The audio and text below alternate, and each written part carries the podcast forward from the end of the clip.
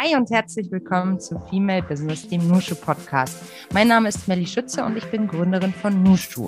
Nushu ist ein Karrierenetzwerk für Frauen und wir haben das erklärte Ziel, mehr Weiblichkeit in die Wirtschaft zu bringen. Heute wollen wir aber nicht über Weiblichkeit, sondern über Männlichkeit sprechen und zwar mit einem freien Autor und He-for-She-Botschafter von UN Women Deutschland namens Fikri Anil Altintas. Er schreibt viel über kritische Männlichkeiten und Rollenbilder und ich freue mich sehr, dass er heute hier ist. Mit ihm spreche ich darüber, wie Männer zu Verbündeten in der Causa Gleichberechtigung werden und warum es keine gute Männlichkeit gibt. Lieber Neil, herzlich willkommen im Nushu Podcast. Schön, dass du da bist. Dankeschön. Schön, dass ich dabei sein darf. Wo bist du gerade und wie sah dein heutiger Tag denn bisher aus? Ähm, ich bin zu Hause in meiner Wohnung ähm, und äh, ich bin eigentlich, ähm, ich glaube, so um halb neun aufgestanden und habe erstmal gefrühstückt und habe ein, ein, bisschen Yoga gemacht, äh, aber wirklich nicht so viel und habe eigentlich ein bisschen herumgedaddelt, also einfach so ein bisschen im Internet rumgehangen, habe ein bisschen Zeitung gelesen. Ähm, nicht so, so spannend, aber es ist so meine Daily Routine, von daher es ist noch nicht so viel passiert. Also ich starte quasi mit euch und mit dir in den Tag. Sehr schön. Hast du denn ein Heißgetränk vor dir? Ein mittlerweile, glaube ich, lauwarmes Getränk. Äh, ist so ein Holundertee, äh, den ich ähm, gerne trinke. Ich habe eben schon einen Kaffee getrunken, deshalb ich wollte nicht schon direkt mit dem zweiten Kaffee unser Gespräch starten. Aber ich habe ein lauwarmes, es war mal heißes Getränk vor mir, ja. Gut, sehr schön. Dann steigen wir direkt in die harten Themen oder in die schweren Themen, aber auch sehr, sehr spannenden Themen ein. Du beschäftigst dich ja sehr intensiv mit Männlichkeit sowie Geschlechtergerechtigkeit. Die Frage, die sich mir da direkt aufdrängt, ist natürlich, gab es einen Schlüsselmoment? Wie bist du zu den Themen gekommen? Mm, ja, es, also Schlüsselmomente ist immer so ein bisschen schwierig, das zu, ähm, für, für mich zu denken. Es ist, glaube ich, glaube mehrere Schlüsselmomente und es gab, glaube ich, äh, mehrere Prozesse, die dann vielleicht in einen Moment geflossen sind. Also ich, es gibt zweierlei. Also ich glaube, ich, eine Sache ist auf jeden Fall, dass hm, die Auseinandersetzung mit Männlichkeit und Geschlechtergerechtigkeit natürlich bei mir erstmal so eine, ja, ein Ergebnis davon ist, dass viel emotionale Kehrarbeit in mich geflossen ist, von meiner Freundin, von Freundinnen. Und das hatte auch viel damit zu tun, dass ich in, in hm, Auseinandersetzungen war, dass ich auf mein Verhalten äh, oder auf mein Fehlverhalten vor allem auch konfrontiert äh, äh, gewesen bin. Das hat zu viel Nachdenken ähm, geführt, aber gleichzeitig habe ich natürlich früher schon auch gemerkt, dass ich ähm, vielen ne, geschlechtsspezifischen Rollenbildern nicht so wirklich ähm, äh, ja, folgen wollte. Ich hatte schon früh das Gefühl, dass ich ähm, viele Sachen, die meine äh, Jungs gemacht haben, schon mitgemacht habe, einfach um dazuzugehören. Aber gleichzeitig habe ich auch viele Dinge gemacht, die mich irgendwie selber sehr glücklich gemacht haben, aber die ich nicht so öffentlich zugeben wollte von meinen Jungs. Und das, das fängt dann so bei so Kleinigkeiten an, wie ich habe früher zum Beispiel ne, lateinamerikanische Tänze getanzt und sowas. Und das ist dann immer nicht so ein wirklich beliebtes Gesprächsthema morgens dann bevor der ersten Stunde, so eine Mittelstufe. Ähm, das heißt, es ist zweierlei, aber ich habe schon früh gemerkt, dass es gewisse Dinge gibt, die ich mitgemacht habe, aber die ich vielleicht nicht hätte mitmachen sollen. Und äh, in diesem Prozess und in, diesem, in diesen letzten Jahren hat es dann einfach auch so viel in meinem Kopf irgendwie eingenistet, dass irgendwie auch raus musste. Und deshalb habe ich da angefangen, darüber zu schreiben. Und äh, genau, aber es gab nicht den Schlüsselmoment, es gab, glaube ich, mehrere Schlüsselmomente, die vor allem aber auch eben mit emotionaler Kehrarbeit zu tun haben, die in mich geflossen ist und ähm, wo ich auf mein äh, Verhalten ähm, ja, auf mein Fehlverhalten konfrontiert äh, bin. Mhm. So, ja.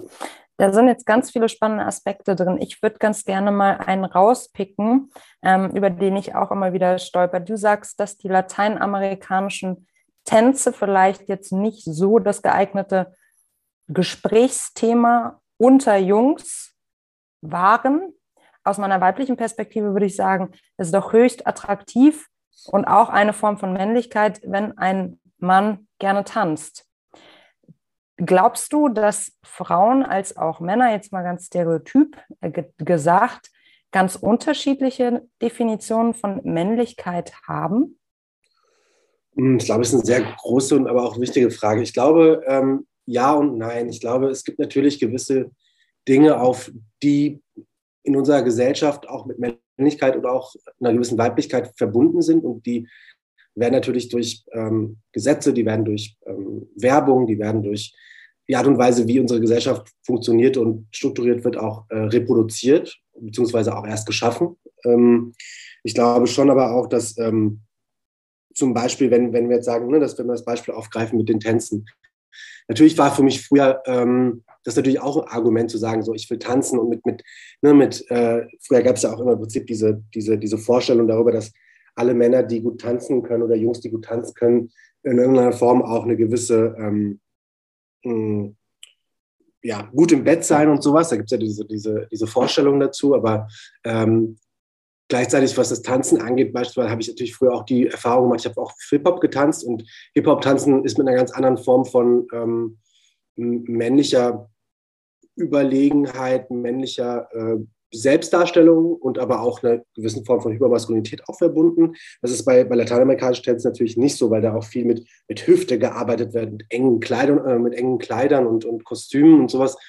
Deshalb, ähm, ich glaube, ja, es gibt eine gewisse gemeinsame Basis. Es gibt eben eine, eine, sexistische Gesellschaft, in der wir leben und in denen auch eben Vorstellungen von Männlichkeit und Weiblichkeit reproduziert werden. Ähm, aber die Frage ist, glaube ich, eher so, ähm, die, die, ich, die man sich im zweiten Moment vielleicht stellen muss, so, was, für, was für Einfluss und was für Auswirkungen hat eigentlich diese Vorstellung von Männlichkeit und Weiblichkeit auf unser Zusammenleben. Und ähm, deshalb darüber habe ich natürlich früh, früher nie Gedanken gemacht, habe auch beim, beim Tanzen auch nicht diese Fragen beantwortet. Aber ähm, ich habe, glaube ich, schon auch anhand dieser ganzen Tanzsache gemerkt, dass es, ähm, dass alle irgendwie zum Beispiel, ähm, ne, wenn wir uns überlegen, was für, ein, was für ein Mann war früher oder bis heute äh, als so eine Norm gesehen, jemand natürlich irgendwie gut tanzen kann. Das gehört ja auch zu einem gewissen gesellschaftlichen Etikett, ne, gut tanzen, äh, tanzen zu können, aber gleichzeitig eben nur bis zu einem gewissen Punkt, wo es dann eben nicht in eine gewisse ähm, Form einer äh, als weiblich dargestellten äh, Verhaltensweise mündet zum Beispiel. Deshalb, ich finde die Frage ein bisschen zu groß, als dass ich jetzt direkt so mhm. beantworten würde, aber ich glaube, es, es, gibt schon Gemeinsamkeiten in der Vorstellung, aber es gibt eben auch äh, große Unterschiede. Mhm. Hast du das Gefühl, als wäre Männlichkeit in unserem Zeitalter besonders herausfordernd zu leben? Hm, auch das ist wieder eine spannende Frage. Ich, ich glaube eher also ja, auch und nein. Ja, ähm, ähm, weil wir natürlich gerade gewissermaßen in einer Zeit leben, in der, wie wir es jetzt gerade zum Beispiel tun, auch über Männlichkeit geredet wird. Es wird viel darüber reflektiert, es wird öffentlich darüber gestritten. Es wird vor allem, und das glaube ich das Wichtige, äh, über die Probleme und die Gefahren, die auf der Grundlage einer bestimmten Performance von Männlichkeit ähm, äh, gelöst werden, dass darüber gesprochen wird. Ich glaube, das, ist, das führt natürlich bei vielen, vor allem cis-hetero-Männern, zu einer sehr großen Verunsicherung, weil damit natürlich eben auch gesellschaftliche Privilegien und Macht verbunden ist. Aber ich glaube, es ist insofern dann wieder, und ne, Stichwort, äh, wo wollen wir eigentlich hin, äh, Stichwort Geschlechtergerechtigkeit, äh, ist es dann wiederum auch nicht so schwer, weil ähm, wir können natürlich darüber reden und, und, und wir verstehen uns als Feministinnen und ähm, Deutschland ist noch nicht so weit. Die Gesellschaft, in der wir leben, ist noch nicht so weit, dass, dass es eine Selbstverständlichkeit wäre, das, was wir als männlich und weiblich in Anführungszeichen verstehen, dass das in irgendeiner äh, Form aufgelöst wird. Ich glaube, so weit sind wir noch nicht. Deshalb ist es mhm. auf jeden Fall für cis-hetero-Männer immer noch sehr einfach zu sagen, macht doch ihr, was ihr möchtet, aber ich lebe mein Leben so, wie ich das äh, für richtig halte und gleichzeitig so, wie ich mir auch die Gesellschaft vorstelle. Ne? Und das heißt natürlich auch, dass an der Spitze der Gesellschaft eben Männer stehen und alle anderen müssen sich dem unterordnen. Und jetzt natürlich verkürzt formuliert. Von daher ist es Ja und Nein. Aber ich finde, es ist beides ähm, wichtig zu betrachten, wenn wir uns die Frage wirklich auch ganzheitlich stellen wollen, wie wollen wir eigentlich überhaupt zu der geschlechtergerechten äh, Welt hin? Weil ich finde diese Debatten um Männlichkeit total wichtig, aber sie sind nur ein Tropfen auf dem heißen Stein, ähm, weil wir, wir können nicht immer davon sprechen, dass es wichtig ist, nicht nur Männlichkeit zu reflektieren und auch eine alternative Männlichkeitskonstruktion auch leben zu dürfen. Ne, das ist der erstmal erste Schritt, aber das Ziel muss ja sein, irgendwann vielleicht auch das abzuschaffen, irgendwann auch nicht mehr über Männlichkeit und Weiblichkeit zu reden, sondern ähm, und vor allem nicht mehr davon zu reden, dass Männlichkeit so wichtig ist, um irgendwie gesellschaftliche Privilegien und Machtstrukturen zu erhalten. Von daher, das ist noch ein sehr weiter Schritt, aber äh, genau. Ich sage mhm. ja und nein, wie bei jeder Frage, die wahrscheinlich jetzt verstehen. ich kann das so gut nachvollziehen. Irgendwann ist das Warum, kommt einem also überspitzt gesagt, schon fast ein bisschen wie Zeitverschwendung vor, weil Es gibt ja mittlerweile Regalmeter an Literatur zu den Themen äh, Chancengerechtigkeit, Gleichberechtigung im Allgemeinen. Und ähm, mir geht das ganz häufig so mit unserer Causa sozusagen, der Empowerment-Causa, ähm, dass die Herleitung, warum wir diesen Status quo haben, manchmal sehr ermüdend sein kann und wir uns viel mehr der Frage widmen sollten, wie kommen wir denn dahin, dass wir diesen Status überwinden? Ne? Also mhm. kann ich total nachvollziehen. Ja, wie überwinden wir das denn jetzt, um uns direkt auch mit der, mit der Zukunftsperspektive oder vielleicht der Gegenwartsperspektive zu, zu beschäftigen? Das wäre ja eigentlich das Schönste, wenn wir heute schon daran arbeiten würden, ähm, dass morgen, übermorgen die Realität dann auch so eintritt, wie wir sie uns vorstellen.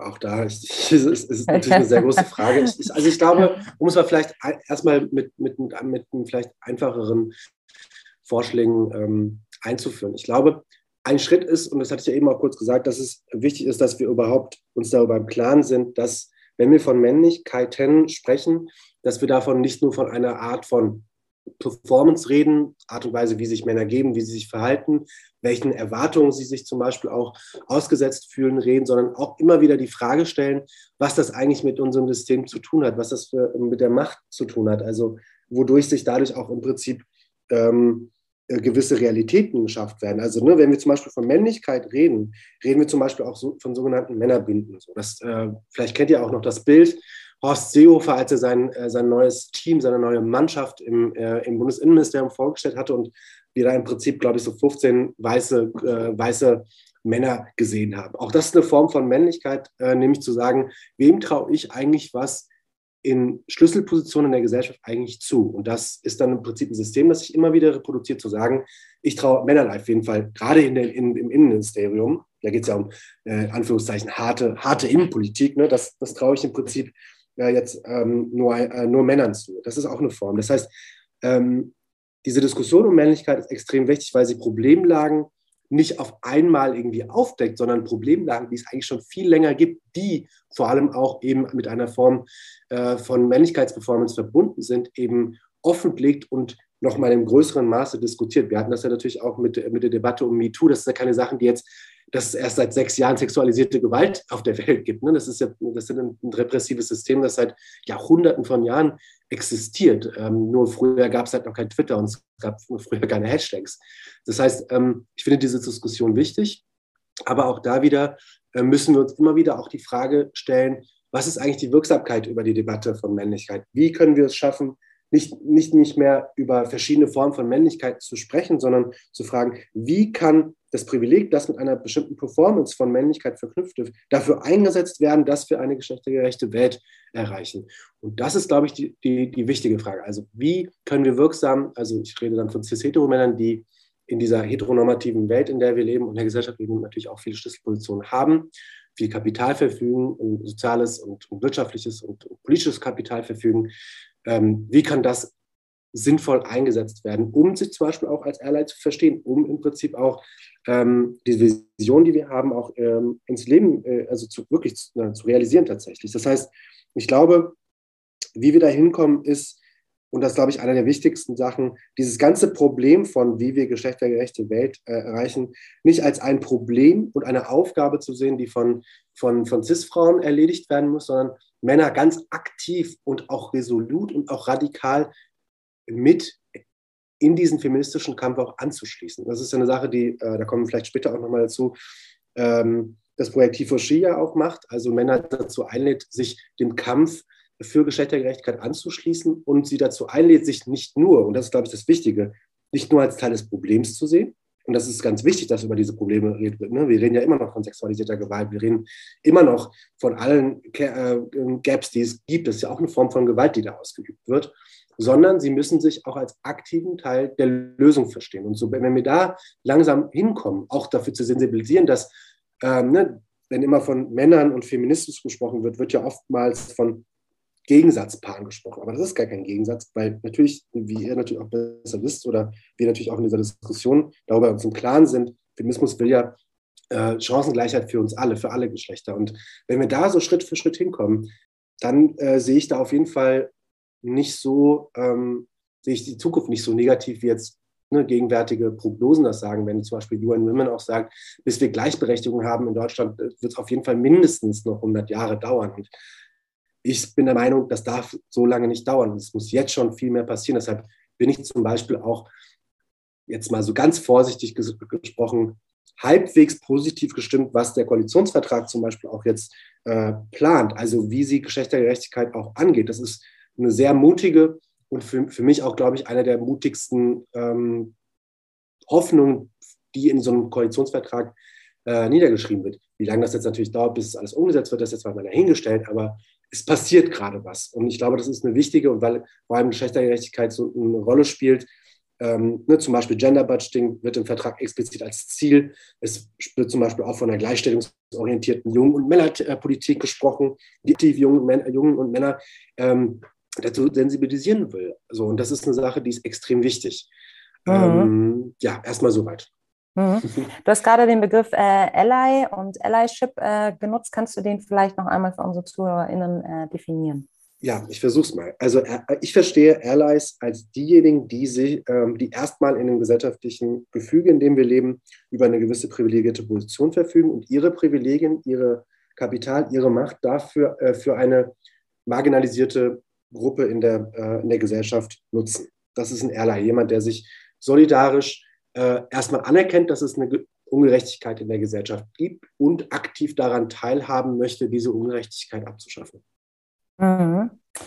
Jetzt ist, stellt sich, äh, glaube ich, für ganz viele Frauen immer wieder die Frage, das klingt alles schön und gut, aber sie sind in ihrem, lass uns das vielleicht mal überspitzt darstellen, in, in ihrem Job in einer männerdominierten Branche, haben vielleicht einen männlichen Vorgesetzten, der mit all diesen Themen überhaupt gar keine Berührungspunkte in der Vergangenheit hatte.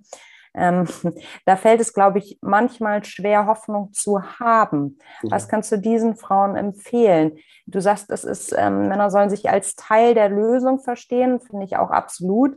Und gleichzeitig sagst du auch, dass du über sozusagen die Care-Arbeit deines weiblichen Umfelds dahin gekommen bist, dass du diese Reflexionen angegangen bist, für dich identifiziert hast, wo die Problemstellungen liegen und dann auch ja deine Rolle gefunden hast. Diese Rolle kann ich aber als Mitarbeiterin nicht einnehmen. Ja. Ich, ich, ich würde mir mhm. gar nicht anmaßen, da jetzt eine Lösung zu haben, weil natürlich auch jedes Arbeitsumfeld sich auch unterscheidet. Ist, äh, mhm. äh, ne? Also ihr habt da, glaube ich, einen besseren Überblick als ich. Ich arbeite ja ähm, im Stiftungs, Stiftungswesen. Mhm. Ähm, ähm, da ist viel, glaube ich, auch veraltet, aber es, gerade bei uns passiert auch gerade sehr viel. Also es, ähm, ich glaube, das Wichtigste ist erstmal, dass es ähm, also wenn man da überhaupt mal von, einer, von einem Vorschlag reden kann, ähm, das ist, glaube ich, der einzige Vorschlag, den ich aus meiner Positionierung heraus sagen kann. Ich glaube, es ist wichtig, dass man, dass man auch weiß, dass es ein solidarisches Umfeld gibt, das die ähnliche Problemlagen sieht. Ich glaube, eine Sache, die ich mittlerweile jetzt in meinem noch eigentlich relativ jungen äh, äh Arbeitsleben irgendwie zu schätzen gelernt habe, ist zum Beispiel ähm, den Betriebsrat als Ally auf jeden Fall mitzusehen. Das ist, glaube ich, eine ganz, ganz wichtige Sache, ähm, weil der Betriebsrat für solche Dinge in erster Linie auch Ansprechpartner sein kann. Wir haben zum Beispiel bei uns auf der Arbeit auch eine ähm, Anti-Discrimination Officerin, äh, die genau solche Dinge auch äh, zur Ansprache bringt der Geschäftsführung gegenüber. Das heißt, für mich war das Allerwichtigste auch erstmal solidarische äh, ArbeitspartnerInnen zu finden, um auch eine gewisse Form von mh, Positionierung zu finden, das auch zu formulieren und gleichzeitig eben auch als ein kleiner, starker Block innerhalb der, der Belegschaft irgendwie auch zu sein. Das heißt, da überhaupt erstmal die, die Anfänge zu machen, sich solidarisch zu formieren, das finde ich, glaube ich, eine wichtige Sache. Alles andere, glaube ich, das kommt wirklich darauf an, weil ich natürlich kenne auch, äh, also zum Beispiel meine Chef, ich hatte immer Chefinnen. Das heißt, äh, da wurden über solche Dinge oder über Fragen von, wer hat jetzt, wer darf das entscheiden oder so, nie überhaupt geredet, weil es einfach festgelegt war. Das waren bei mir in der Regel einfach äh, Frauen und jetzt auch im jetzigen Job ohne Geschäftsführerin sind alles Frauen. Das heißt, diese Fragen werden nie diskutiert. Aber und wir haben noch relativ wenige Männer bei uns. Also das ist, ne, ich bin da, glaube ich, in einer äh, vielleicht auch sehr privilegierten äh, Position. Ähm, ich habe aber zum Beispiel die Erfahrung gemacht, dass es äh, mittlerweile natürlich auch auf, auf, auf, ne, auf, so eine, auf Bundesebene auch viele, viele Beratungsstellen etc. gibt, falls dann zum Beispiel, oder nicht, also das gibt es natürlich, äh, zu Sexismus am Arbeitsplatz beispielsweise kommt. Ich ich, ich kann mir, glaube ich, nicht anmaßen, über die Frage so zu antworten, weil ich die äh, einzelnen Kontexte nicht kenne und ich, ich bin in einer sehr, auch in, in Berlin in einer, im Stiftung in einer sehr privilegierten Position beim Arbeitgeber. Von daher, ich habe da auch nicht die Erfahrung, da irgendwas zu sagen. Aber ich glaube, das Wichtigste ist, das, was ich sagen kann, ähm, sich solidarisch zu finden und den Betriebsrat, falls es denn einen gibt, ähm, äh, als Ally irgendwo auch in diesem, in diesem Kampf ähm, zu sehen. Ja, ich finde die Frage genau deshalb so relevant, weil die Debatte, wie du schon sagst, extrem wichtig ist, aber natürlich auch, mh, hm, wie soll man sagen, doch manchmal recht weit vom Alltag vieler Frauen. Ja. So, ne?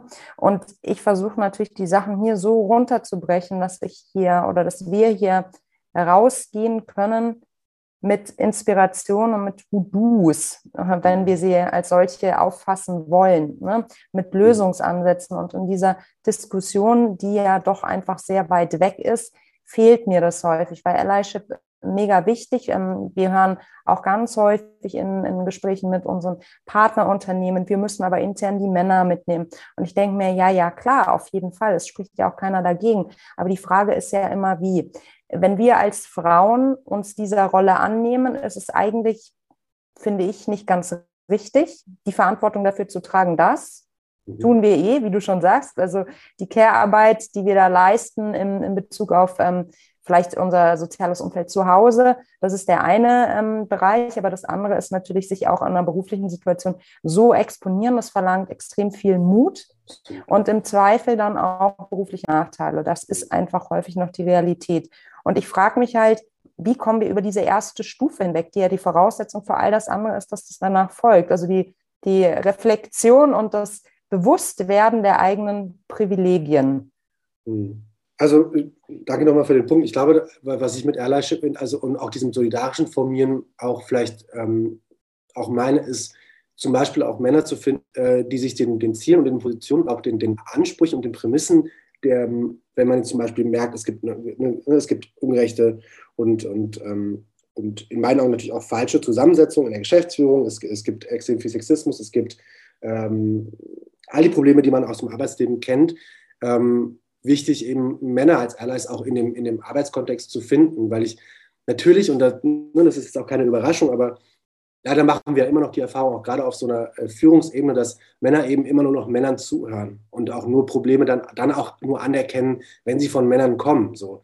Darum geht's, mir geht es auch gar nicht darum, dass jetzt der eine Mann sich heroisch ausschwingt und sagt, ich, ich setze mich jetzt für die Frauenrechte bei uns im, im, im Betrieb ein. Darum geht es gar nicht, sondern es geht nur darum, dass man leider gewisse äh, Problemlagen hat, nämlich dass äh, Männer eben oftmals Männern zuhören so und deshalb es kann, glaube ich, wenn man also auch wenn es auf, einer, auf der Grundlage von so einem sehr falschen Kontext passiert, trotzdem irgendwie hilfreich sein, wenn, wenn man diese Männer mit ins Boot holt. Ich, aber es ist so eine schwierige Frage, weil ich glaube, es kommt, ist kommt so schwierig. Also es kommt darauf, wie viel, ne, wie viel, wer verdient aus welcher Position, wie viele Leute sind, ist man im Betrieb. Ähm, ne, hat, hat zum Beispiel eine Person, die zum Beispiel das auch in irgendeiner Form mal der Geschäftsführung geben wollen würde, einen guten Draht zu, überhaupt zur Geschäftsführung. Ne? Und dann ist die Frage, wie, äh, was für Mechanismen gibt es in dem, in dem Betrieb? Ähm, gibt es da noch einen Vorstand, irgendwie, der auch noch was sagen kann, also den Vorstand auch mit, mit reinzunehmen? Mhm. Boah, das, ähm, da will du, ich. das ist höchst komplex. Ich weiß, ja, ich, ich, weiß. Ich, ich bin gerade ein bisschen überfordert, entschuldigt. Ähm, nee, überhaupt nicht. Ich meine, ähm, also ich kann das total unterstreichen, was du sagst. Ich habe auch immer wieder die ähm, Situation, äh, wie bei Nushu, werden auch häufig angefragt für Vorträge, mhm. beispielsweise interne Vorträge, wo es dann auch darum geht, ähm, die Anfrage ist dann häufig, könnt ihr mal intern Diversity erklären oder könnt ihr mal dem Management erklären, warum Diversity wichtig ist. Anfangs habe ich das gemacht. Ich mache es mittlerweile eigentlich fast nicht mehr, sondern empfehle dann häufig, gerade wenn das äh, Board äh, fast oder ausschließlich männlich ist, ähm, ja, Sprecher wie dich, die dann sozusagen äh, zu den Männern sprechen können, ja. weil ich das Gefühl habe, dass ich sie nicht so richtig erreiche. Ich komme mir dann manchmal vor wie ja, so eine, so eine Art Lehrkörper, mm. der da vorne steht und doziert. Ja. Aber das ist sehr viel Distanz dazwischen. Gleichzeitig, selbst in dem Moment, wenn ich dann sozusagen die Empfehlung für, für einen äh, Male Ally sozusagen ausspreche, denke ich mir, es ist so grundfalsch. Es ist so grundfalsch, dass ja. ich mir jetzt sozusagen wieder die Bühne verwehre, ja. weil ich damit ja eigentlich intern schon wieder, oder was heißt intern, weil ich damit ja eigentlich ein bestehendes System von Privilegien stärke. Ja. Wohl wissentlich, dass ich das in einer anderen Absicht tue, aber das Ergebnis bleibt dasselbe. Ja. Ja, also die Frage ist genau, das, also ja, also das, das Problem wird reproduziert gleichzeitig, ne, wenn wir jetzt von, also von den Ergebnissen sprechen, so, ne, ist, ist die Frage so, wie, wie, also kann das Ergebnis dann auch nicht sein, dass man, wenn man in dem Rahmen sowas reproduziert, was absolut falsch ist, aber für eine Sache, die vielleicht nachhaltig viel verändern könnte. Absolut. Ist, ist, ist eine genau. Abwägungssache. Ich glaube, ich finde es aber auch schwierig. Mhm. Also, weil ich, ich habe zum Beispiel auch mal gemerkt, dass es, ähm, dass, ne, es gibt Ko Kontexte von Arbeit, wo, äh, wo zum Beispiel die Geschäftsführung irgendwie sehr in ihre Arbeit verstrickt ist. Und das wird ja dann oftmals mit Anführungszeichen Arbeit verbunden, zu sagen, oh Gott, jetzt müssen wir noch irgendein Programm machen, wir müssen irgendwelche Leute für Diversity etc. einladen. Ähm, ich habe zum Beispiel auch die Erfahrung gemacht, wo ich auch mit viel, auch in Unternehmen und in Betrieben mit ähm, Männergruppen gesprochen habe. Und gerade wenn, wenn, diese, äh, wenn die, äh, die Gruppen zum Beispiel gemischt waren, also das Publikum quasi gemischt war, hatte ich zum Beispiel wenig das Gefühl, dass die Männer so gar keine Ahnung hatten. Die, die waren auch teilweise auch sehr ähm, elaboriert in, in, den, in den Worten, die sie gewählt haben und auf unsere Prämissen, so wo ich dachte, so eigentlich gibt es doch hier ein Problem, sonst würde ich doch nicht gerufen werden. Äh, mhm. würden so. Aber dann auf einmal gab es auch so eine Art von Performance-Zug, vielleicht auch zu sagen, nee, nee, zu diesen schlechten Männern gehöre ich nicht. Ich verstehe das Problem, aber das eine ist das Problem zu verstehen, das andere ist das Problem zu verstehen und dann auch was dann zu machen. Ich glaube, das ist dann dieser schwierige Moment zu sagen, ich, ich gehe da raus und denke mir so, ach, bei denen läuft es eigentlich ganz gut, weil die Männer haben irgendwie Ahnung davon, aber was es dann natürlich mit der, äh, mit der äh, Situation ändert, das ist, glaube ich, wieder die andere Frage. Und ich habe zum Beispiel das, das Gefühl gehabt, als ich in nur Männergruppen war und mit denen gesprochen da wurde viel mehr auch, natürlich habe ich da versucht, so ein bisschen auch Unsicherheiten rauszukitzeln so und da gab es schon sehr viele Unsicherheiten, weil natürlich auch gewisse Positionen reproduziert wurden, die man jetzt vielleicht so ein bisschen als problematisch auch äh, sehen würde.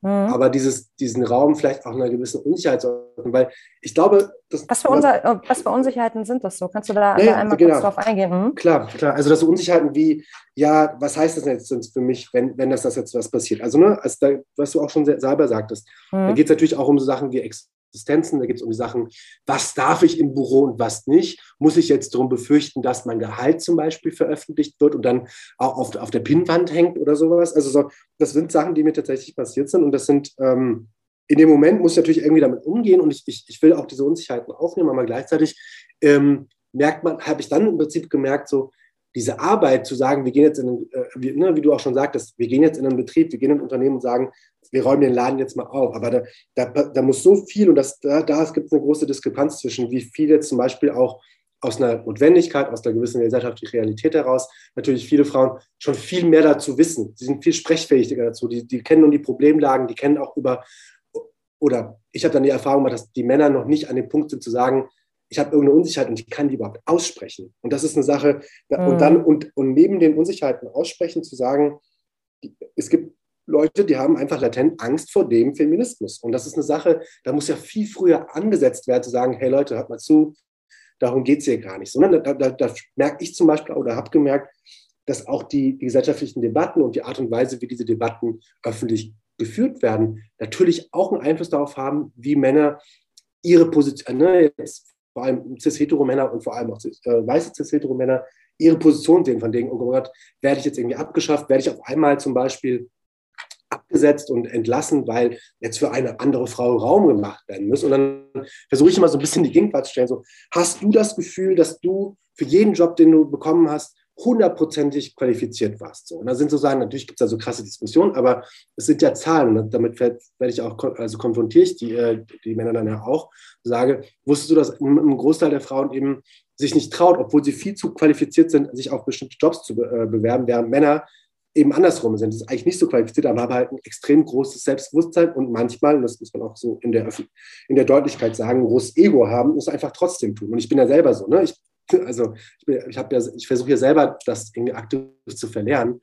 Und ähm, ich glaube, es geht dann auch darum, oftmals in den Gesprächen oder ne, neben den Unsicherheiten angesprochen werden, äh, äh, äh, auch, auch wenn jetzt viele Männer dazu gelesen haben, aber trotzdem in so einem persönlichen Austausch ähm, mal diesen Spiel vorzuhalten und sagen, okay, wenn das deine Unsicherheiten sind, was denkst du, was sind die Unsicherheiten, mit denen, mit denen Frauen am Arbeitsplatz kommen? Mit was für existenziellen Sorgen sie zum Beispiel, mit denen du nicht ähm, konfrontiert bist? So. Und dann darüber so ein Gespräch zu entwickeln und einfach mal den Spiegel vorzuhalten. Und das ist passiert, wenn man so eins und eins mal so ein bisschen zu, spricht, entwickelt sich das dann viel ähm, wichtigeres Gespräch, nämlich weniger von, ich zeige dir jetzt 15.000 Grafiken und sage, mhm. Deutschland, Deutschland, Deutschland, Deutschland, das läuft nicht so gut, sondern zu sagen, hey, wie geht es dir eigentlich damit? Was sind deine Unsicherheiten? Lass nochmal drüber sprechen, weil, aber, ne, und dann solche Räume zu, zu, das geht ja natürlich nicht in einem anderthalb Stunden Vortrag, ne, und das ist mhm. das Problem. Und dann ja. reden wir von einem größeren Problem, nämlich, wie viel Raum wollen wir dem geben und wie, ne, welche Priorität hat das? Und dann merkt man eigentlich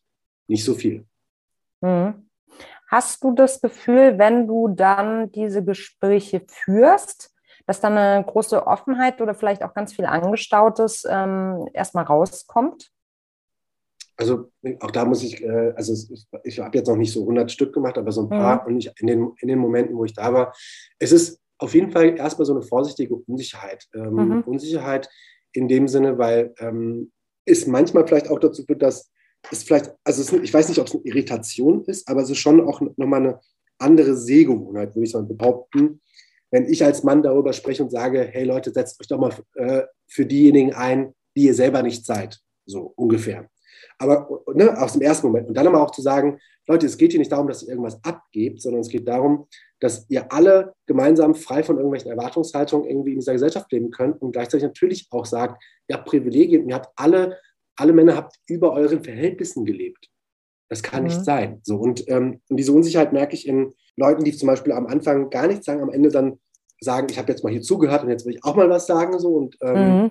es ist, ähm, diese Unsicherheit ist für mich insofern erstmal wichtig, weil ne, ich hatte eben gesagt, wenn du vorstellen kannst, dass, wenn das, dieses Gespräch für, bei dir zu einer Unsicherheit führt, was denkst du, wie es den Frauen jeden Tag geht, so ungefähr? Also mit welchen Unsicherheiten sie aufstehen müssen, wenn, wenn sie zum Beispiel wieder Kehrarbeit, unbezahlte Kehrarbeit irgendwie errichten müssen, während du dann zum Beispiel doch irgendwie deinem Hobby nachgehen kannst oder irgendwas machen kannst. Und ähm, ich finde, da, also das ist manchmal auch sehr überfordernd in den Momenten, muss ich auch gestehen. Also ja, nicht nur für mich, sondern auch für die Personen. Mhm. Aber ähm, anders geht es nicht, weil jede Unsicherheit führt irgendwie zu einer Veränderung und diese Unsicherheit ist und muss Teil dieser Veränderung sein. Sonst können wir ja sagen, ach so, ich habe zum Beispiel, ne, das ist auch immer die Frage nach, ähm, was ich ganz interessant finde, weil wir auch viel über Männlichkeitsbilder, Erwartungen an Männlichkeit und sowas reden, dass sie sagen, ja, aber hey, ich habe doch noch nie ähm, sexualisierte Gewalt ausgibt, dann das, heißt, eigentlich ja, bin ich ein guter, ja, das heißt, ich bin ja ein guter Mann und ich habe eine gute Männlichkeit, aber diese gute Männlichkeit, die gibt es nicht und davon müssen wir uns äh, verabschieden. Deshalb auch dazu sagen, Glück, ne, wie du schon sagst, nicht Glückwunsch, sondern ja, aber wie geht es jetzt weiter? So denkst du trotzdem, dass du aktiv durch dein Verhalten dafür sorgst, dass es anderen Menschen besser geht. Und, und, mhm. das, da, und diese, dieses immer wieder in, in, in, den Finger in die Wunde halten, das muss Teil des Problems, das muss Teil dieser Lösung sein, weil anders geht es nicht. Weil ich merke das bei mir zum Beispiel selber auch. Weil ich wurde auch mal gefragt, Anne, ist es nicht irgendwie, äh, irgendwie anstrengend, jeden Tag irgendwie Männlichkeit zu bashen und bla bla. Ich so, also klar ist anstrengend so und ich bin nicht jeden Tag der tolle, der tolle Typ, der seine Männlichkeit äh, auseinandergedribbelt hat, so ungefähr, sondern äh, ich kann mir zum Beispiel an einem Tag oder an mehreren Tagen einfach aussuchen, heute mache ich nichts. Und dieses System, das weckt mich auf. Wir haben es bei eben vielen Flinter-Personen zum Beispiel, also äh, Female, Lesbian, Intersex, äh, Non-Binary, Tran äh, Transgender und äh, Agender-Personen zum Beispiel, also diejenigen, die durch das Patriarchat äh, ähm, benachteiligt und diskriminiert werden, die können sich das eben nicht aussuchen. Die können nicht einfach sagen, ach, heute bin ich, äh, bin ich frei von Diskriminierung, deshalb mache ich nichts. Und das ist, das ist, das muss man den Leuten einfach immer wieder sagen. Es muss jeden Tag mal, weil ja, es ist, ähm, ich will jetzt, würde jetzt ungern so einen cheesy Spruch bringen, aber natürlich, wenn jeden, man jeden Tag das irgendwie merkt, dass jeden Tag irgendwie Männer irgendwas dazu tun, man kann, damit kann man schon viel machen, aber es ist, bedarf eben im Prinzip auch jeden Tag eben dieser Selbsterkenntnis zu sagen, ey, ich muss, glaube ich, heute auch wieder versuchen, irgendwas besser zu machen als gestern oder anders zu machen und aktiv zu verlernen. So. Ja. Mhm. Sag mal, du hast gerade gesagt, es gibt keine gute Männlichkeit. Was meinst du damit? Mhm. Also keine gute Männlichkeit. Also ich, ich wehre mich im Prinzip so ein bisschen dagegen, dass es, also ihr habt ja wahrscheinlich auch von diesem oder sicher von diesem Begriff gehört, dieser toxischen Männlichkeit. Mhm. Und kritische das, Männlichkeit. Auch noch zwei Dinge, die man auseinanderhalten muss. Ne? Absolut. Vielleicht können wir da auch nochmal drauf eingehen. Gerne, mhm. gerne. Ähm, also genau, wenn ich erst auf toxische Männlichkeit gehe, weil toxische Männlichkeit ähm, ist, glaube ich, um das vielleicht auch jetzt in, in, Abgrenzung zu kritischer Männlichkeit vielleicht ein bisschen zu sehen, kritische Männlichkeit ist eher ein äh, Begriff, der aus der Wissenschaft heraus, ähm, also beziehungsweise in der Wissenschaft zumindest noch diskutiert wird und auch äh, eine gewisse Wissenschaftlichkeit in sich trägt, während toxische Männlichkeit eben auch gewissermaßen über die letzten Jahre hinweg ähm, eine gewisse, ich weiß nicht, Beliebtheit äh, also ja, doch, er ist irgendwie beliebt geworden, weil damit sich irgendwie vieles zusammenfassend äh, von Männlichkeit und seinen, ne, seinen negativen Auswirkungen, Ausprägungen diskutiert werden kann. Und ich habe immer das Gefühl, wir hatten ja eben gerade kurz darüber gesprochen, dass wenn von toxischer Männlichkeit gesprochen wird, dass oftmals mh, hm, man das Gefühl haben könnte, man sieht im Prinzip so eine Checkliste. Da steht, okay, wenn du das und das und das und das und das und das und das und das und das und das machst, bist du auf jeden Fall toxischer Mann, so ungefähr. Ne, und dann verbinden die, Leute das auch immer mit, ähm, und das ist auch, glaube ich, ein Teil dieses Problems, dass man überhaupt da vorne weg irgendwie erklären muss. Wenn wir von toxischer Männlichkeit reden, heißt das nicht automatisch, das muss man auseinanderhalten, dass alle Männer toxisch sind. Es ist die Art und Weise, wie ihre Männlichkeit lebt, die inhärent auf jeden Fall toxisch ist. So in der Art und Weise, wie sie heute gelebt wird und mit welchen Erwartungen sie gerade gefüllt wird in der Gesellschaft. Und ich habe immer das Gefühl, dass wenn, wenn eben Männer sagen, ach so, ich habe das und das zum Beispiel nicht gemacht, ich betreibe kein Bodyshaming, ähm, äh, ich bin natürlich nicht auf Konkurrenz aus und keine Ahnung was und äh, ich mache keine äh, Täter-Opfer-Umkehr zum Beispiel, dann kann ich ja nicht toxisch männlich sein, dann bin ich irgendwie auf jeden Fall ein guter äh, Mann und habe eine gute Männlichkeit.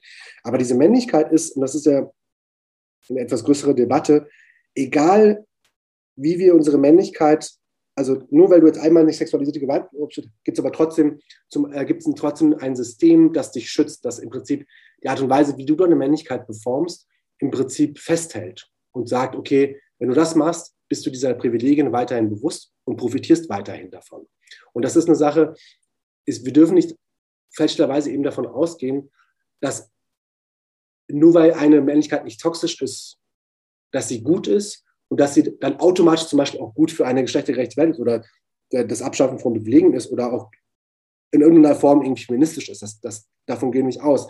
Weil wir reden ja auch zum Beispiel auch davon, the bare minimum for men, also ne, dass, dass, dass wir Männer, und dazu gehöre ich natürlich auch, da muss ich mich selber auch kritisch stellen, dass Männer für so sehr grundlegende und sehr einfache Dinge schon auch gefeiert werden. Das heißt, wenn die sagen, ach, heute habe ich keine sexualisierte Gewalt, ich habe heute kein Manspreading betrieben, ich habe heute nicht Catcalling betrieben, dass die Leute dafür gefeiert werden, obwohl wir noch nicht mal am, am Grundsatz des Problems liegen. Das heißt, das Problem ist im Prinzip mit dieser, mit dieser Debatte auch um, um, auch um kritischer Männlichkeit, dass es, dass es sein kann, und das wird auch in, in, in, der, in der Wissenschaft so ein bisschen diskutiert, und ne, da muss ich mich selber auch kritisch stehen, dass dass diese ganze Debatte um, wenn es diese toxische Männlichkeit nicht gibt, muss andere Alternative eben nicht so und ver vermutlich auch gute Männlichkeiten geben.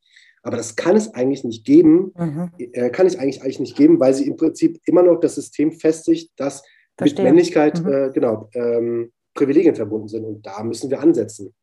Ja. Mhm. mhm. Kritische Männlichkeit, dazu vielleicht nochmal?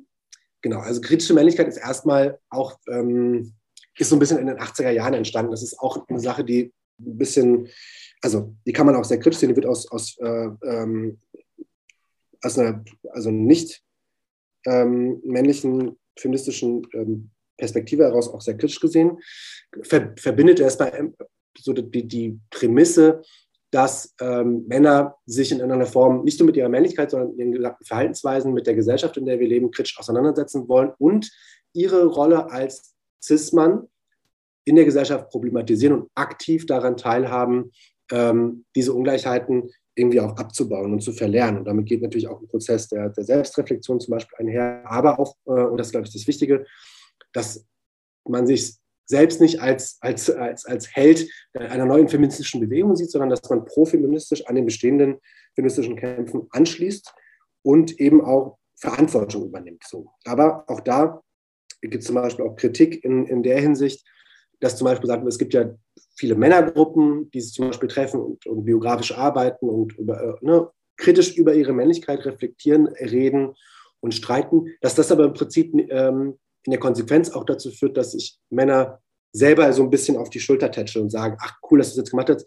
jetzt ist auch okay. Also nur weil man ein, zwei Mal in der Männergruppe zum Beispiel gewesen ist, heißt das noch lange nicht, dass man das Patriarchat geboxt hat. Und das ist so ein, das verkürzt so ein bisschen die, die Kritik und dass da dadurch eben auch eine sogenannte äh, Reaffirmation oder Retraditionalisierung teilweise von Männlichkeit stattfindet, nämlich zu sagen, was war immer ein Problem, nämlich dass Männer immer nur zu Männern sprechen und Männer sich gegenseitig irgendwie loben. Und wenn sie das mhm. im Prinzip auch in solchen kritischen Kontexten tun, ändert das nichts an der Problematik der, der, des ganzen Systems, nämlich dass Männer eben schon wieder nicht tun, was, äh, was äh, Flinterpersonen sagen, äh, und auch die Forderungen, die zum Beispiel Twitter-Personen auch immer ausgesprochen haben, auch nicht ernst nehmen. Nicht zu sagen, Leute, verrennt euch doch nicht zum Beispiel wieder in, in so Männergruppen und tätschelt euch nicht gegenseitig auf die Schulter. Und das ist eine Sache, die muss man kritisch sehen, aber ich glaube, abgesehen von diesen sehr wissenschaftlichen Auseinandersetzungen und den Positionierungen, glaube ich, ist es, ähm, wenn wir jetzt so ein bisschen mit den Gros der Gesellschaft annehmen, dann führt natürlich so ein, so, ein, so ein Begriff wie kritische Männlichkeit oder toxische Männlichkeit auch sehr schnell zur Abwehrhaltung. Deshalb, ich glaube, mhm. das ist eine Sache, die dann, ne, kritische Männlichkeit ist schon auch eine Sache, die in sehr linken Kontexten ähm, gedacht und darüber gestritten wird und sich auch irgendwie formiert. Ähm, das heißt, aber es, sie kann im Prinzip in zweiter Konsequenz schon auch ein wichtiger Zugangspunkt sein für Leute, die sich auch wirklich organisieren wollen, die auch, und das ist, glaube ich, das Allerwichtigste, auch nochmal auf theoretischer Ebene auch diese ganzen Problematiken auch verstehen wollen, weil es, man kann nicht in meinen Augen ähm, man sollte es nicht, aber es gibt natürlich auch einen gewisses, gewissen Body of Literature, äh, den man irgendwie auch verstehen und äh, äh, beachten muss. Und gerade bei Männlichkeit gibt es ja so viele WissenschaftlerInnen, die man, die man, über die man lesen muss und dann auch über und dann auch zum Beispiel darüber zu erfahren, wenn ich denke, das und das mache ich gerade richtig, macht man vielleicht eigentlich auch viel falsch. Und deshalb, ähm, und da muss ich mir zum Beispiel auch selber immer kritisch sehen, zu fragen, nur weil ich jetzt zum Beispiel ähm, so und so ein Bild mit einer Blume irgendwie poste, heißt das, habe ich das Patriarchat gebaut? Natürlich nicht. Aber man muss natürlich aber immer Schritt für Schritt sehen. Und ich glaube, das ist eine Sache, äh, da muss ich für mich auch nochmal den Weg deutlicher skizzieren, wie können wir das gemeinsam machen und welchen, wie du auch schon sagtest, welche gesellschaftliche Realität haben wir und wo müssen wir, womit müssen wir eigentlich arbeiten, auch wenn wir schon in Utopien denken und den Kapitalismus abgeschafft haben und alles Mögliche, was natürlich eine Bedingung ist dafür, aber ähm, so weit sind wir noch. Definitiv nicht, aber wir haben gerade über ähm, Theorie und Literatur gesprochen oder du hast das. Was hast du für Lesetipps? Hast du oh. da welche? Oh. Äh, ja, habe ich. Also die Frage ist genau, für welche Zielgruppe die gedacht werden. Ich glaube, Männer. Wenn, wenn, wenn wir jetzt genau, wenn wir, wenn wir von Männern sprechen, ähm, gibt es natürlich so zwei, drei Bücher, die immer wieder auch in der Diskussion auftauchen. Nämlich J.J. Bolas Sei kein Mann ist ein sehr, sehr gutes Buch. Ähm, ja, das ist, glaube ich, auch niedrigschwellig, ne? Das, das ist, sehr niedrigschwellig, absolut. Ja, genau. Mhm. Ähm, also Sei kein auch, Mann. Mhm. Also es ist, vor allem, weil es auch immer ein bisschen internationaler denkt, weil J.J. Bolas natürlich ein schwarzer Mann in, in, in UK ist, was ich ne, für meine persönliche äh, Positionierung natürlich auch immer spannend finde. Ein anderes Buch ist natürlich auch von Jack Irvin, ähm, Boys Don't Cry wo er so ein bisschen über die äh, Vaterbeziehung, äh, seinen Vater reflektiert. Und ich finde solche Bücher auch nochmal sehr gut, weil sie eben nicht direkt sagen, äh, ne, den, den Zeigefinger heben und sagen, das und das, das musst du tun, sondern, ähm, und das versuche ich zum Beispiel auch durch meine Artikel, eben so einen niedrigschwelligen, greifbaren Zugang zu finden zu Themen, nämlich auch aus einer biografischen Perspektive dazu erzählen. Was sind eigentlich Geschichten? Wie ist die Beziehung zum Vater? Äh, das finde ich sehr gut. Ein Buch, das so ein bisschen vielleicht einen Schritt sogar weitergeht, um so ein bisschen auch die politische Dimension von Männlichkeit zu verstehen, ist äh, Susanne Kaisers politische Männlichkeit absolut gut. Da geht es um so Incels und Männerrechtler etc. und mhm. internationale Netzwerke dazu. Ähm, ich muss natürlich auch so ein bisschen, ähm, nicht Werbung, aber ich habe einen Sammelband mitgeschrieben, rausgebracht von Daniel Holtermann und Blue Doppe, vom Scheitern, Ändern und Verzweifeln. Das ist kritische Reflexion von Männlichkeiten, wo es, was ich ganz spannend finde, eben auch fast ausschließlich mit äh, über persönliche äh, Geschichten bestimmte Problematiken erzählt werden. Zum Beispiel, es gibt Geschichten über, was zum Beispiel Alkoholismus oder Alkohol mit Männlichkeit zu tun hat. Ähm, was, ähm, also ne, verschiedene Debatten werden da auch gemacht. Das ist ein sehr gutes Buch und relativ auch neu für Deutschland. Äh, aber natürlich, ich, ich habe zum Beispiel ein Buch, das mich sehr inspiriert hat, ist, äh, hat jetzt nichts mit Männlichkeit oder sowas zu tun, aber ich finde es ein sehr gutes Buch, es hat auch immer sehr viele Augen geöffnet für mich, war Melikiaks Frau sein. Ähm, ein sehr, sehr gutes Buch und äh, gerade vielleicht auch für Männer nicht uninteressant, von Rebecca Endler, Patriarchat der Dinge. Äh, also wenn uns darüber, äh, ne, wenn, wenn, viele Männer sagen, ja, aber Feminismus hat ja damit, damit, äh, ne, damit nichts zu tun. Und wenn man sich die Frage stellt, äh, welche Realitäten schafft eigentlich Männlichkeit und wo steckt überall auch äh, Männlichkeit und Privilegien drin, dann ist dieses Buch auf jeden Fall ein sehr, sehr guter Zugang.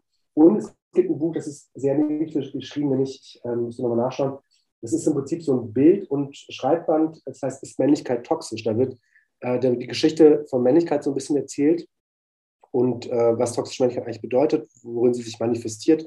Also da gibt es äh, extrem viele, aber ich lese zum Beispiel natürlich auch, das ist äh, auch eine Werbung an der Stelle, äh, das Missy-Magazin als sehr, sehr gutes. Das ist für mich absolut wichtig und äh, auch in meiner ähm, also ich lerne dadurch sehr viel. Von daher, das Missy Magazin auf jeden Fall empfehle ich. Empfehle ich. Ja. Sehr schön. Das klang gerade so, als hättest du dich immer zu deinem Bücherstapel umgedreht oder zu deinem Bücherregal. Ach, wie schön. Habe ich auch. Hab ich auch. Alles griffbereit, sehr schön.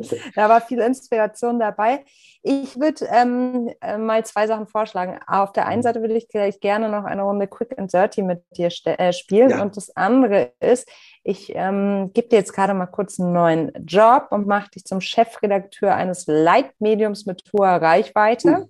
Okay. Und dann würde ich dich gerne fragen, welche Schlagzeile du gerne zum Thema ja, Männer und Feminismus lesen würdest und was dann in dem Artikel stehen sollte.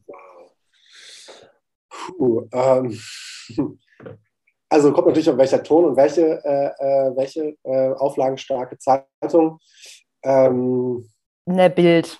Ich glaube, ich, ich, muss, ich, äh, ich muss, ich muss, glaube ich, realistisch bleiben. Ähm, ähm, Minister tritt wegen Sexismus zurück. Sexismusvorwürfen zurück, ohne, Widerwert, oder ohne Widerworte. In dem Artikel würde dann stehen, dass ein, dass ein, äh, ein, ein, ein Cis-Heteroman selbstverständlich, weil er den Fehler eingesehen hat und sich nicht dagegen wehrt oder auch nicht die äh, Verantwortung auf, auf die, äh, die, ähm, das Opfer ähm, die betroffene Person schiebt, sagt, ich habe Fehler gemacht und ich trete zurück. Und mit einer Selbstverständlichkeit, die ich mir wünschen würde. Das würde drin stehen. Also jemand tritt wegen Sexismusverwürfen zurück. Fertig aus.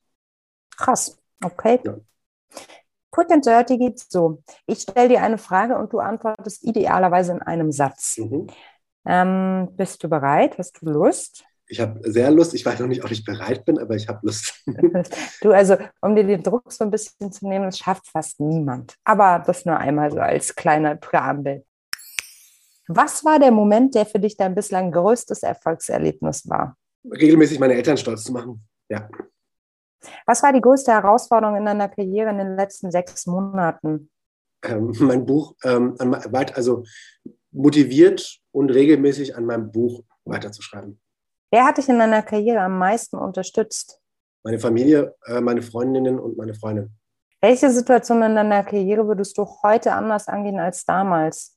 Vielleicht hätte ich mir früher schon Twitter installiert oder auch nicht. Ich kann es nicht genau sagen.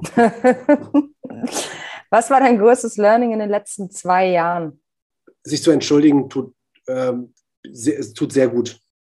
Wenn du eine Sache auf der Welt sofort ändern könntest, welche wäre das?